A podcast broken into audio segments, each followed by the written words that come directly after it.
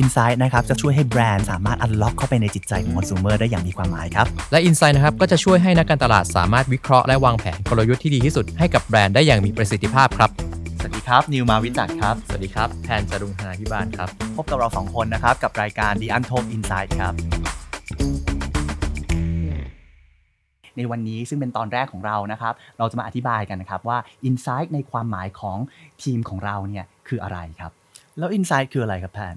ก็ Insight นะครับโดยภาพรวมเนี่ยมันก็คือการรวบรวมข้อมูลของผู้บริโภค เพื่อตีออกมาเป็นข้อมูลบางอย่างนะครับ แต่ว่าจริงๆ ในเชิงการทำงานของทีมของเราอะ่ะมันคือการเจาะลึกลงไปในความรู้สึกความต้องการของผู้บริโภคดิฟดาวลงไปลึกๆ ลงไปอีก เราอยากเสริมนะว่าจริง ๆ แล้วการที่เจาะลึกลงไปในผู้บริโภคเนี่ยเราเริ่มจากเจาะลึกในเรื่องของ behavior แล้วก็ดูว่าจริง ๆ แล้วเขาคิดยังไง การที่เราสามารถรู้ได้ว่าเขาคิดยังไง แล้วเขามีพฤติกรรมยังไงเนี่ยเราก็สามารถที่จะ unlock unlock เนี่ยเป็นคำที่ผมว่ามันดีมากๆนะ เพราะว่าการที่เราสามารถที่ unlock จิตใจคนใดคนหนึ่งได้เนี่ยมันสามารถเป็น opportunity ให้กับแบรนด์ได้เลย ว่าถ้าเกิดแบรนด์เนี่ยรู้แล้วว่าคนคนนี้เป็นยังไงชอบอะไร อยากทำอะไรที่ไหนตอนไหน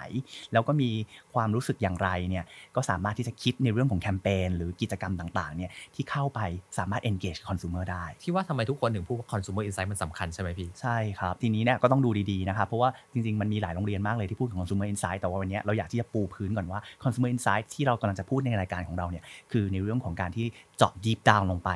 ในเรื่องของจิตใจแล้วก็ความรู้สึกของ consumer ครับพอเรารู้แล้วนะว่า insight มันสำคัญเนาะแล้วก็หลาย ๆ คนเนี่ยก็ต้องเริ่มทำ insight กันขึ้นมานะครับ แต่สิ่งที่เราสังเกตนะ ในการทำในวงการโฆษณาและการตลาดเนี่ยเราจะเห็นว่ามันจะมี myth หรือความเข้าใจผิดอยู่ ระหว่างกับคำว่า fact กับคำว่า insight นะครับให้แพนช่วยอธิบายหน่อยได้ไหมว่าสองอย่างนี้มันต่างกันยังไง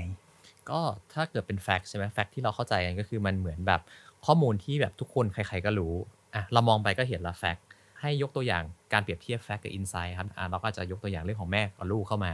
เราบอกว่าแม่รักลูก แม่รักลูกเนี่ยคือ fact เพราะทุกคนรู้อยู่แล้วว่าแม่รักลูก แต่ถ้าเกิดกลายเป็นแบบเรื่องของอินไซด์เนี่ยมันต้องตีความให้มันลึกลึกลงไปยิ่งกว่านั้น เออแม่เขารักลูกเขาแสดงออกยังไง เราเปรียบเทียบว่าแม่รักลูก แต่อินไซด์คือแม่แสดงออกด้วยการรักลูกโดยการให้ของที่แม่ไม่เคยได้ในวัยเด็ก ประเคนให้กับลูก อาจจะเป็นเรื่องของการศึกษา อาจจะเป็นเรื่องของ พวกของเล่นหรือว่าของกินอะที่แม่เขาไม่เคยได้ในตอนเด็ก ๆ แต่ว่าเขาเอาตรงเนี้ยมาชดเชยในความที่เป็นปมที่เขาไม่เคยได้เอามาให้กับลูก อันนี้มันก็เป็นอีกความรักอีกแบบหนึ่งที่เหมือนกับแม่เขาพยายามเติมเต็มในสิ่งที่เขาขาดหายไปในส่วนของลูก ทีนี้เนี่ยเรารู้แล้วแหละว่า insights กับ facts มันมีความต่างกันเนาะทีนี้เราลองกลับมาดูตัวตั้งต้นสิว่าวิธีการหา insight ที่มันมีกี่วิธีครับแพน ก็ถ้าเอาที่พวกเราทำงานก่อนนะเราจะแบ่งเป็น 4 วิธีหลักๆนะครับพี่นิวก็อย่างแรกก็คือเรื่องของการเฝ้าดู การเฝ้าดูก็คือการที่เราอะไปดูว่าผู้บริโภคเขาทำอะไร เขามีพฤติกรรมยังไงคือเหมือนกับออกไปเปิดโลกนะดูว่า ตอนเนี้ยภาคเหนือเป็นยังไง คนภาคอีสานเป็นยังไง คนภาคใต้เป็นยังไง มีความต่างยังไงบ้าง แต่ว่าสิ่งที่น่าสนใจก็คือสมัยนี้มันไม่ได้แค่แบบเราออกไปดูอย่างนั้นแล้วเนาะ เพราะว่าวิธีนั้นมันเป็นวิธีที่เราเรียกว่า old school ก็คือการออกไปทำแบบ ด้อมด้อมมองๆอะจดจดจดมีอะไรแต่เดี๋ยวนี้มันมีวิธีการเฝ้ามองที่เรียกว่าดิจิตอลอยู่ด้วย เราอาจจะเข้าไปมอนิเตอร์ในเรื่องของsocial life หรือพวก social platform ต่างๆเนี่ยว่าอะเขา comment ยังไง มีพฤติกรรมกดไลค์กับ content ไหนเออซึ่งอันนี้มันผมว่าสมัยนี้มันน่าสนใจขึ้นเยอะมาก ก็วิธีที่ 2 เราเรียกว่าอะไรนะ การฟังใช่ไหมการพี่นิวฟัง listening ซึ่งการฟังเนี่ยมันก็คือเราเราฟังเสียงว่าอะผู้บริโภคเขาทำอะไรกันเขาพูดถึงเรื่องอะไร ซึ่งอะอย่างที่บอกเดี๋ยวนี้มันมี New School สำหรับ listening อยู่ก็คือเรื่องของ social listening tool ต่างๆ ที่ทุกวันนี้บริษัทการตลาดหรือว่าบริษัทเกี่ยวกับสื่ออย่างพวกเราก็มีปรับเข้ามาใช้มากขึ้นเนาะซึ่งการใช้ social listening ตรงนี้ก็คือการเหมือนกับแท็กความสนใจของผู้บริโภคเป็นช่วงเวลาเนาะแล้วก็สามารถเอามาตีเป็นข้อมูลได้ว่า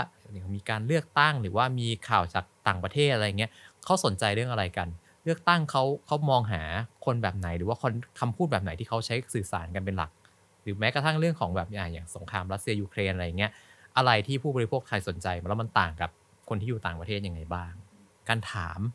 นะเหมือนเราถามเขาอะเพื่อให้ได้รู้ถึงคำตอบที่เราอยากจะได้ สมัยนี้ปัจจุบันอะเรื่องของบทบาทของพวกเทคโนโลยีมันก็เข้ามาช่วยเราเยอะ เรามีเรื่องของพวก questionnaire แพลตฟอร์มที่เดี๋ยวนี้ของฟรีมีเยอะแยะนะอย่าง Google Drive หรือว่าแบบอะไรนี้ก็ช่วยให้เราทำงานง่ายขึ้น หรือแม้กระทั่ง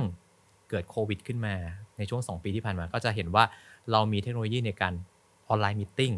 อะซึ่งบางทีอะเราสามารถเอาเทคโนโลยีเข้าไป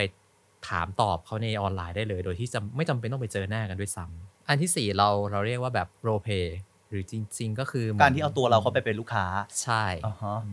ผมว่าอันนี้มันน่าสนใจมากก็คือ ถ้าในฐานะนักการตลาดหรือว่านักทำโฆษณาอย่างเงี้ยถ้า เขาไม่ได้ลองเข้าไปถึงบทบาทของความเป็นคนซื้อของหรือความเป็นผู้บริโภคจริงอะบางทีเขาไม่เข้าใจหรอกว่า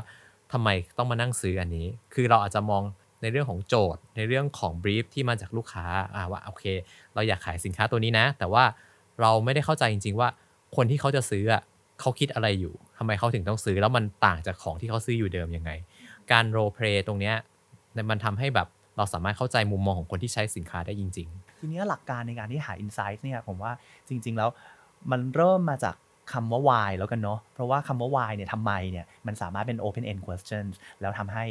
เราสามารถที่จะหาคำตอบได้มากขึ้นจากผู้บริโภคแล้วกัน อย่างคำว่า why คือมันควรจะเป็นคำถามเปิดเนาะเพราะว่ามันจะมีการตั้งคำถามอะตอนแรกทุกคนจะตั้งคำถามมาเหมือนคำถามปลายปิด yes or no ใช่หรือไม่ใช่ เอาหรือไม่เอาอย่างนี้ แต่ว่าเวลาที่เราจะขุด insight จริงๆอะมันคือการต้องตั้งคำถามปลายเปิดว่า เออ เพราะอะไรยังไงแล้วยังไงต่อทำไมถึงไม่ชอบ แล้วถ้าชอบแล้วจะชอบได้มากกว่านี้ได้ยังไง คือ ตรงเนี้ยมันเหมือนเป็นขุดลึกลึกลึกลงไปเรื่อยๆ เราไม่ได้แค่ขุดครั้งเดียว แต่เราขุดเหมือนแบบตักเข้าไปให้ลึกที่สุดสอนเข้าไปเรื่อยใช่ช้อนลงไปเรื่อยๆ ผมย้ำนะครับว่าทำไมเราถึงใช้คำว่า why ดีกว่าจะใช้คำว่า yes no หรือว่าใช่หรือไม่ใช่ ก็เพราะว่ามันย้อนกลับไปในเรื่องของ fact กับ insight เนาะเพราะว่า fact มันคือความจริง yes no มันก็คือเราแค่หาว่า yes หรือ no มันก็คือแค่หา fact เฉยๆ แต่คำว่า why เนี่ยเราสามารถที่จะเจาะลึกแล้วก็ทำอะไรหาในเรื่องของ meaningful answer ที่มันชัดเจนมากขึ้นในคำตอบคำตอบนั้นได้ด้วยนะครับ อันนี้ก็เลยเป็นอีกหนึ่งวิธีที่เราใช้เป็นทริคในการที่ในการที่จะหา insight ต่างๆ เนาะ ทีนี้เราก็รู้จักกับเรื่องของวิธีการเก็บข้อมูล วิธีการถามคำถามเพื่อให้ได้อินไซต์แล้วนะครับ ทีนี้เดี๋ยวในช่วงต่อไปเนี่ยมันจะมีเรื่องสำคัญอีกเรื่องหนึ่งก็คือพี่นิวปกติเนี่ยเวลาทำเรื่องของอินไซต์เนี่ยเรามีการทำ segmentation ใช่ไหมเพื่อให้มันเข้าใจง่ายขึ้น เข้าใจง่ายขึ้น แต่ก็อาจจะเป็นเรื่องยาก แต่ว่าจริง ๆ แล้วการทำ insight เนี่ยเราต้องระบุ target ให้มันชัดเจนเลย แต่ว่าถ้าเกิดเราจะถามว่าสำหรับการที่ sharing ในในในในรายการของเราเนี่ยผมว่าเราเอามารวมเป็นกลุ่มเพื่อที่ทำให้มันเป็นผู้ภาษาง่าย ๆ แล้วกันเนาะก็เพื่อที่เป็น springboard แล้วกันเพื่อจะไปแตก insight ต่อง่ายๆ เราจะแบ่ง target ออกเป็น 4 กลุ่มแล้วกันเนาะกลุ่มแรกเนี่ยเราจะเรียกว่าเป็นกลุ่มอ่า identity builder ก็คือกลุ่มที่กลุ่มวัยรุ่น เรียกว่า identity builder คือกลุ่มวัยรุ่นเนี่ยแหละกลุ่มนี้มันจะเป็นกลุ่มที่กลุ่มเด็กวัยรุ่นยังเรียนหนังสืออยู่ แล้วก็ยังไม่มี responsibility อะไรที่แน่ชัดเป็นของตัวเอง เพราะฉะนั้นเนี่ยเขาจะสนใจแต่ตัวเองขึ้นไป เพราะฉะนั้นโฟกัสของเขาก็คือสนใจตัวเองทำอะไรก็ได้ให้มันเป็น ที่อยู่ภายใต้ spotlight นะครับกลุ่มที่2เนี่ยเราจะเรียกว่าเป็น career builder ก็คือคนที่เริ่มทำงาน 10 ปีแรกนะครับคนที่เริ่มทำงาน 10 ปีแรกก็เพิ่งเรียนจบมาแล้วก็เริ่มทำงานเนี่ยแหละสิ่งโฟกัสของเขาจะเป็นโฟกัสในเรื่องของทำยังไงก็ได้ให้ไปอยู่ที่จุดสูงสุดของ career ของเขา เพราะฉะนั้นโฟกัสของเขาก็คือจะโฟกัสในเรื่องของหน้าที่การทำงานแล้วก็เรื่องของ image นะครับ กลุ่มที่ 3 เราจะเรียกว่า family builder family builder ก็คือกลุ่มที่ 2 แหละกระโดดมาเป็นกลุ่มที่ 3 แต่งงานและมีลูก คนแต่งงานและมีลูก อะไรก็ตามที่เคยถูกเป็นเฟรมในเรื่องของการทำงานเนี่ยทิ้งไปแล้วไปโฟกัสที่ลูกแทน เพราะฉะนั้นลูกจะเป็น center of attention แทน แล้วกลุ่มทีสี่4เนี่ยจะเรียกว่าเป็น new life builder นะครับก็คือคนกลุ่มเกษียณ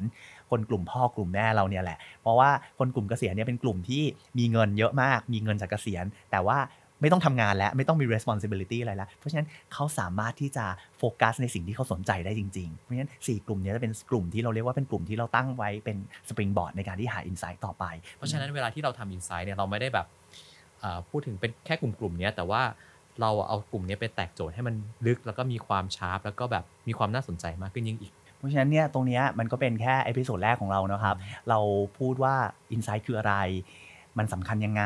วิธีการหาเป็นยังไง แล้วเราแตกกลุ่มยังไงบ้าง หลังจาก episode เนี้ย episode ที่ 2 3 4 5 6 ไปเรื่อยๆเนี่ยเราจะเจาะลงไปในแต่ละกลุ่มนะครับว่า insight ของแต่ละกลุ่มเนี่ยมีความน่าสนใจยังไงนะครับเพราะฉะนั้นถ้าเกิดทุกท่านสนใจในเรื่องของ Insight อะไรสามารถติดต่อมาที่ Marketing Oops ได้นะครับ เดี๋ยวเราจะเอามาแชร์ให้ฟังครับ episode ต่อ ๆ ไปต้องอย่าพลาดนะครับ เพราะว่าเดี๋ยวเราจะเริ่มเจาะลึกในแต่ละกลุ่มให้ฟังแล้วนะครับ แล้วก็รับรองว่าฟังสนุกแล้วก็เข้าใจไม่ยากครับ ลองติดตามได้ที่ Marketing Oops Podcast นะครับ หรือว่าเข้าไปดูในแพลตฟอร์มวิดีโอก็ได้นะครับ ขอบคุณครับ ขอบคุณครับ